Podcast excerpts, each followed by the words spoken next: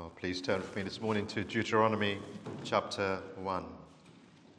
Deuteronomy chapter 1 and verse 1.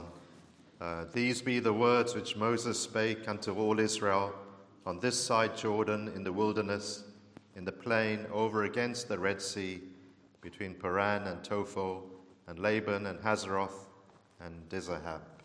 Well, friends, I'm beginning a new series on this uh, interesting book of uh, Deuteronomy. Maybe you'll be a bit surprised that I'm doing a series of studies on Deuteronomy. Well, I'm also a little bit surprised myself. But uh, one doesn't hear many sermons uh, on Deuteronomy, and if they are, you don't usually hear a series on Deuteronomy, uh, but uh, individual sermons. But really, it's a little bit sad because there's so much, so many wonderful things that are in this book uh, for us. It's said, it's been said that this was the book that Christ quoted more than any other book. Whenever uh, he, uh, uh, often when he re- re- quoted scripture, Deuteronomy or the Psalms was uh, what he quoted. He was very familiar then with the contents of this book. Do you remember how in the, in the wilderness when he was tempted of the devil, and uh, three times the devil came to him with a certain temptation. Each time he answered with a quotation from where? From Deuteronomy. And then you remember how a lawyer on one occasion came to him and said, Master, which is the greatest commandment? Interesting question. Which is the greatest commandment uh, that, that one should keep? And the Lord referred to Deuteronomy 6 and verse 5 Thou shalt love the Lord thy God with all thy heart, and with all thy soul, and with all thy mind. Paul, of course, as well, he, he referred to Deuteronomy. In uh, Romans chapter 10, he referred to Deuteronomy when he was teaching about grace and the nearness of grace and the easiness, in the sense, of coming to salvation, that the Lord is not so far away that he cannot be reached. And uh, you can see that in Romans chapter 10. So, friends, at the very least, as we're going through uh, this book of Deuteronomy, you can gain ammunition, as it were, to prepare you for when temptation comes. You can store in your mind, like the Lord did, verses of Scripture and incidents here to help you in the fight for sanctification. But also, as I said, there is a lot of grace in Deuteronomy, a lot of grace. You'll be surprised by the amount of grace really that is in here. This is a very evangelical book. You know, I never used to think that before. I used to be scared of Deuteronomy. I used to be scared of Deuteronomy because of Deuteronomy chapter 28. And in my early days, I used to think only of the disobedience uh, and the curse, curses that would come on disobedience because of, uh, uh, in Deuteronomy outlined uh, so clearly in Deuteronomy chapter 28. But there's so much more to it than just that. That's just one part, that's a necessary part, but that's just one particular part. So, this is actually a very evangelical book. And in it, you will see Moses as a preacher, Moses reasoning, urging, pleading, warning the children of Israel, urging them to love the Lord uh, and to be holy. It's, of course, though, it's, it's God who's urging. It is God's words he's quoting. He's, uh, uh, it is as if the Lord is speaking to this new generation of Israelites and pleading with them to love him, to be faithful to him, to serve him from the heart, not just outwardly. That's what's the, the message that is coming through. They're about to enter into the promised land. They are to reflect him. And so he's he's going to reiterate the law to them to, to uh, instill uh, this into their minds. And it was so uh, very uh, necessary. Well, the word uh, Deuteronomy, or this book rather should say, in the Hebrew, uh, it's actually called These Be the Words, which are the first words in verse 1. But in the Greek, the meaning is the second law, the second law. And it's referring, of course, to the law that was given at Mount Sinai. Second law, not saying this is something new, not an addition to what was given before, but maybe you could say an elaboration. and they're going into a little bit more detail, an expansion of what was given before. The book is dated to 1405, 1406 BC, and it consists of a number of public addresses given by Moses to the children of Israel. There they are. They're on the border. They're in the plains of Moab. They're on the east side of the river Jordan. They're poised to enter Canaan, and Moses addresses this new generation. The old generation, the ones who had come out of Egypt, well, they've died. They've died in the wilderness because of their sins. And now this new generation has risen, and they are the ones under a new leader, under Joshua, who will be led into the promised land. So here they are. It's the first day of the 11th month of the 40th year, on the verge of entering uh, into uh, Canaan. Moses, he's 120 years old.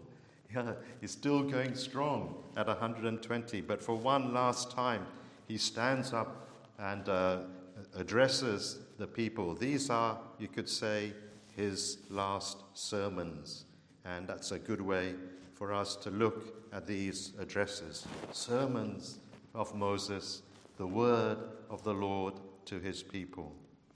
And notice, friends, as we go on, he doesn't give them any military, military tactics. He doesn't go through the art of war uh, and, and, instruct these young men and those soldiers who are ready to had to go into Canaan to fight. No, it's all about loving the Lord. It's all about being faithful to Him. It's all about keeping His law, being holy people. It's, that's the thing that comes through in these messages. He reminds them of their duties. Oh, it's as if the Lord is so concerned that they will pick up the idols and the idolatry in the land that they are going to, and they mustn't do that. And so the warning is given beforehand don't become like those nations that you are evicting from Canaan. Don't take on board their idols. Remember me. Remember what I've done for you. Remember the great and mighty things, deliverance I've wrought for you in bringing you out of Egypt. Love me, the Lord says. Love me wholeheartedly. Love no one else. Bow down to no one else. Remember, I have a special relationship with you. I've established a special relationship with you, God says. I've treated you as no other nation. You alone are my special people. I've not loved or dealt and helped and blessed any other nation as I have Israel. So, in a sense, you owe me. You owe, you owe me your love. And they are to be his representatives in the world. And the law is spoken to them so that they are reminded to keep their distinctiveness as God's people. From them, of course, the Messiah is going to arise. And we want to keep that in our minds too. So there's no haranguing, there's no berating from Moses uh, here. He's faithfully warning them in a very tender and way. He's anxious for their comfort and their well being and their spiritual success and faithfulness in the land that the, the Lord is giving to them.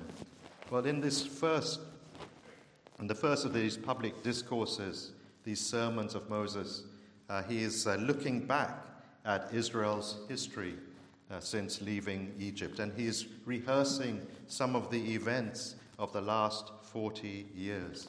And he's going to look back and he's going to draw lessons from it. He's doing just what Paul did. Remember, Paul in 1 Corinthians 10, he said exactly the same thing. He said, Now all these things happen unto them for examples, and they are written for our admonition, upon whom the ends of the world are come.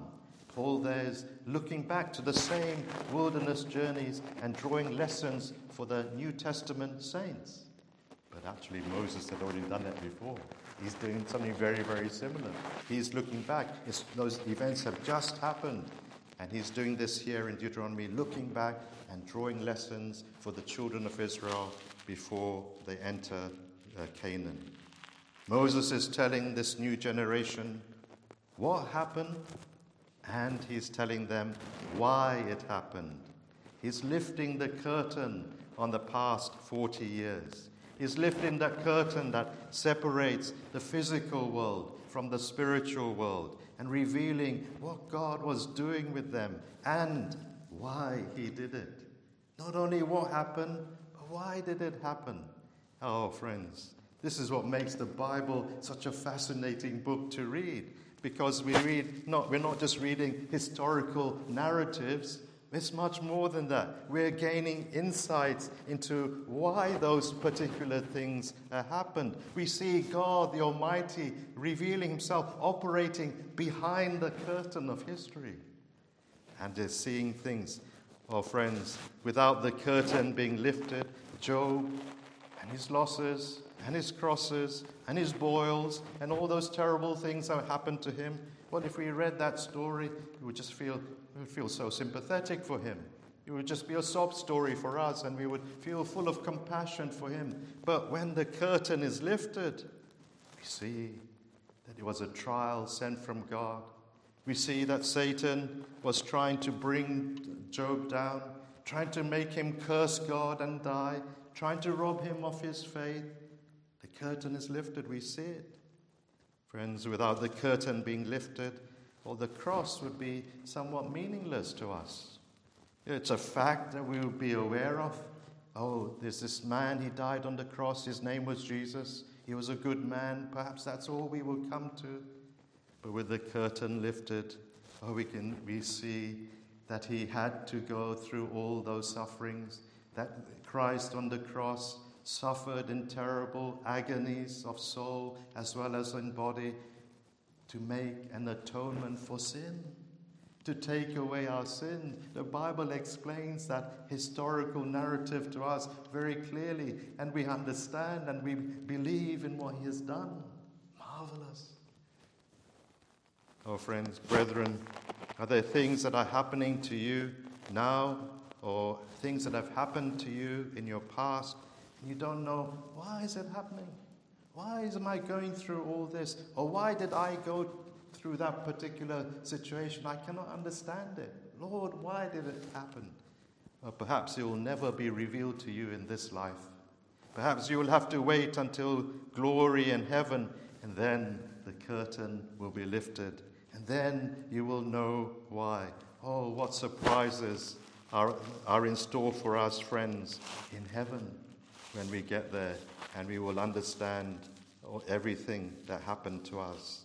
Well, let's look at a little bit more at this text. Verse 2 uh, There are 11 days' journey from Horeb uh, by the way of Mount Seir unto Kadesh Barnea. Horeb was a mountain range, and one of those mountains there was uh, Sinai. So you could say from Sinai all the way to Kadesh Barnea. Kadesh Barnea was the southern point of the, the promised land of Canaan and it took just 11 days to get there. But in verse 3, we read, It came to pass in the 40th year, in the 11th month, on the first day, that Moses spoke to the people. The journey that should have taken and did initially take uh, a few days, 11 days here, in the end ended up taking 38 years. It took them two years to get uh, to that uh, Kadesh Barnea the first time, and then they, uh, another 38 years they spent wandering aimlessly in the wilderness. Why? What happened? I'm sure you know, friends. You know that at Kadesh Barnea, when they were on the verge of entering the promised land 38 years ago, they didn't believe the Lord. The Lord said, Go in, take the land. But they didn't believe, and they ref- refused to believe that the Lord could give the land into their hands. They said, Oh, the Anakims are there, they're, and they're like giants. They're great and tall, and the cities are, are walled up. We cannot overcome them. The Lord said, Go. Moses said, Go. Caleb said, Go. Joshua said, Go up. But they wouldn't listen. And they rebelled and turned against the Lord. And so, in judgment fell upon them, and they had uh, to turn around and go back the way that they came. And they wandered, we are told, uh, in the wilderness for 38 years until those who were 20 years old and upwards of the men had perished. Well, friends, am I a believer? Am I a believer who is also going around perhaps in circles? No purpose, no aim. I'm a true Christian. There's no purpose in my life, no real aim in my life.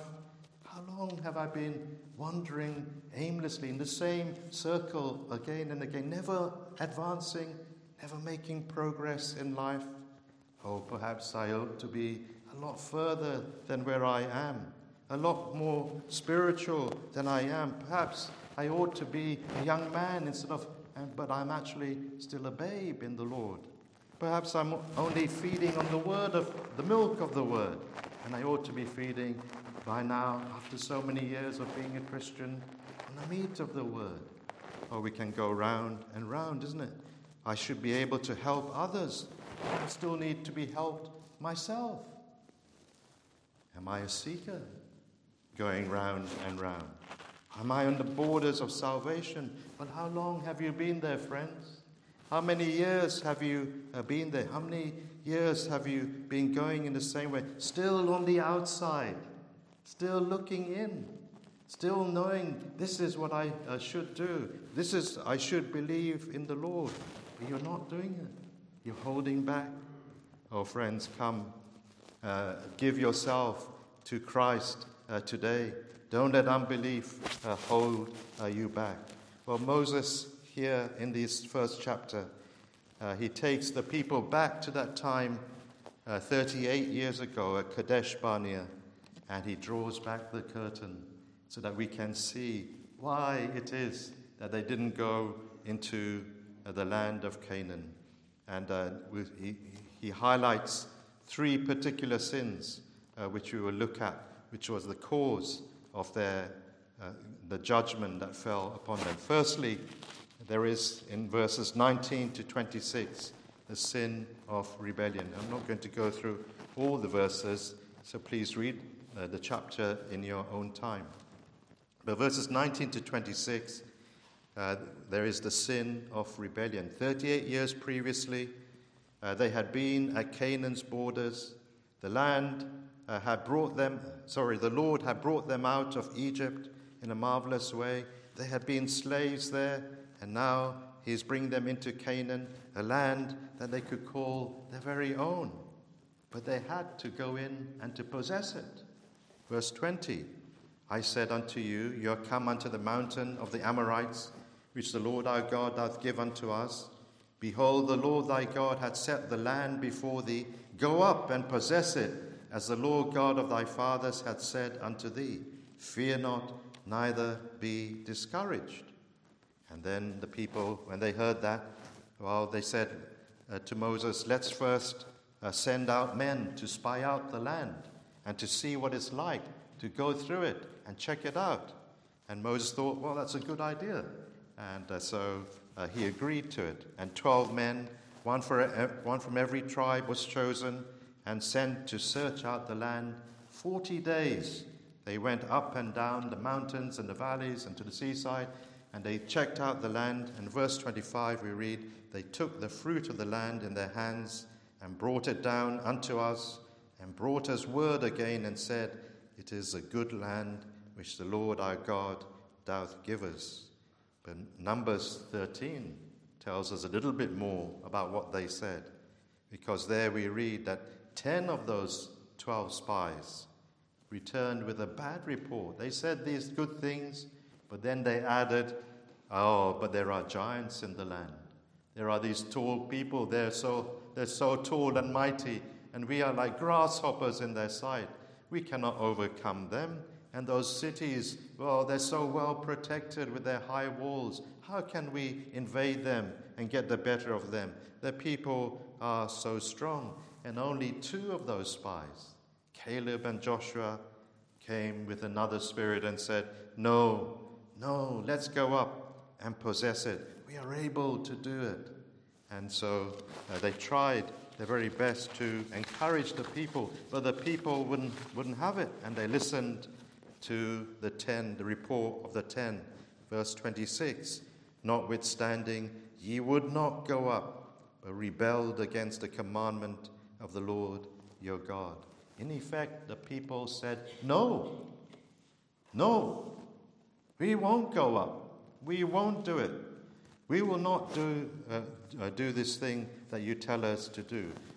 Moses pleaded with them. Caleb pleaded with them. Joshua pleaded with them. The Lord is able to give it into our hands. No, we're not going to do it, they said. Why should we go? We're not going to go up. And uh, friends, this is to say no to God in such a way is rebellion. It's rebellion against Him. This is the very nature of sin. This is the essence of sin. It is saying no to God. God tells us to do something, and we respond in the negative. No, I will not do it. Isaiah 53, verse 6 All we like sheep have gone astray, we have turned everyone to his own way. Sin is saying no to God. Sin is turning one's back on God and going our own way. This is it, friends. This is what the, the, uh, uh, the, the essence of sin it's rebellion against Him. That's what Satan did. Satan said, I won't listen to God. No to God. And he became a devil. Adam and Eve said no to God's commandment. And they fell and fell terribly. This going of our own way is still the sin of mankind. Innocent, sort of uh, nice people, I should say, rather, are saying no to God. You think, well, they're, they're very nice people. They don't deserve to be judged. But by their very lives, they say, no, I don't want God in my life. I don't want God to tell me what to do. I don't want God to rule my life. I don't want to serve God. I say no to all that He tells me to do. Oh, friends, that's the heart of rebellion. And so many, sadly, are saying no, just like these uh, Israelites did at that time. Christ said, I am the way, the truth, and the life. To reject Him, to say no to Him, to turn my back on Him is rebellion. Then, secondly, we see this uh, sin of unbelief in verses 27 and 33. Look at verse 27. It's shocking to hear the words of the Israelites. You murmured in your tents and said, Because the Lord hated us, he hath brought us forth out of the land of Egypt to deliver us into the hand of the Amorites to destroy us. Whither shall we go up? Our brethren have discouraged our hearts, saying, The people is greater and taller than we. The cities are great and walled up to heaven. And moreover, we have seen the sons of the Anakims there. Moses entreats them, Dread not, neither be afraid of them. The Lord your God, which goeth before you, he shall fight for you, according to all that he did for you in Egypt before your eyes. And verse uh, 30, 31 In the wilderness, where thou hast seen how that the Lord thy God bare thee, as a man doth bear his son, in all the way that ye went until ye came into this place. Don't you remember, he's saying? Don't you remember how God treated you as a father treats his son and deals so gently with his son? He led you by the hand. You needed things, he provided those things all the way for, for, for you. You needed uh, bread, He gave you bread from heaven. You needed water, water came gushing out of the rock and supplied your need day after day. Have you lacked anything in all that time? He protected you from all those fiery serpents that could easily have destroyed you. Don't you remember these things, how, what He's done for you? He reminds them of them. Yet, verse 32 in this thing ye did not believe the Lord your God. Friends, this was willful unbelief. This was willful unbelief on their part. It's not as if they were lacking in evidence of God's goodness and power. They, he, after all that He had done for them, bringing them out of the shackles and the taskmasters and the hard life and the miserable life that they had had in Egypt. And then they saw uh, there at the Red Sea the waters parting before their eyes, and that a watery, muddy land becoming dry so that they could safely pass through to the other side. They saw these things, these miracles that God did, and so much more, as I've already said. And the care that He had uh, uh, taken for them, and the miraculous way in which He led them in that pillar of fiery cloud by day and by night. They had all the evidence there, and yet still they didn't uh, believe in him. They had every reason to believe, but verse 32 they did not believe the Lord uh, their God. Well, friends, they provoked the Lord uh, by their unbelief. And it's, friends, we must remember to believe in the Lord, well, uh, or not to believe in him, is a choice. It's a choice that people make. It's not as if there is a lack of evidence of God's existence. It's not as if there, is, uh, there isn't enough to tell us, the atheist, well, it's all willful uh, uh, unbelief on his part. There's lots of evidence to prove and to show that there is a God, but he doesn't want to believe. That's the point. And he's looking for every excuse he can find not to believe. Oh, it's a choice. How about with us? Well, as a result of their willful uh, refusal to do as God had said, and their willful refusal to trust Him, judgment fell upon those people. Verses 34 to 36 The Lord heard the word of your the voice of your words and was wroth and sware, saying, Surely there shall not one of these men of this evil generation see that good land which I swear unto you and to your fathers save Caleb, the son of Jephunneh, he shall see it, and to him will I give the land that he hath trodden upon, and to his children, because he hath wholly followed the Lord. Verse 37 Even Moses was barred from entering the promised land because on another occasion he had struck the rock when he ought to have spoken it, and he acted in unbelief. But all the men of that generation, from 20 years old and upwards, they would now perish in the wilderness, with the exception of Joshua and Caleb. And verse 40, the Lord tells them to do a U turn.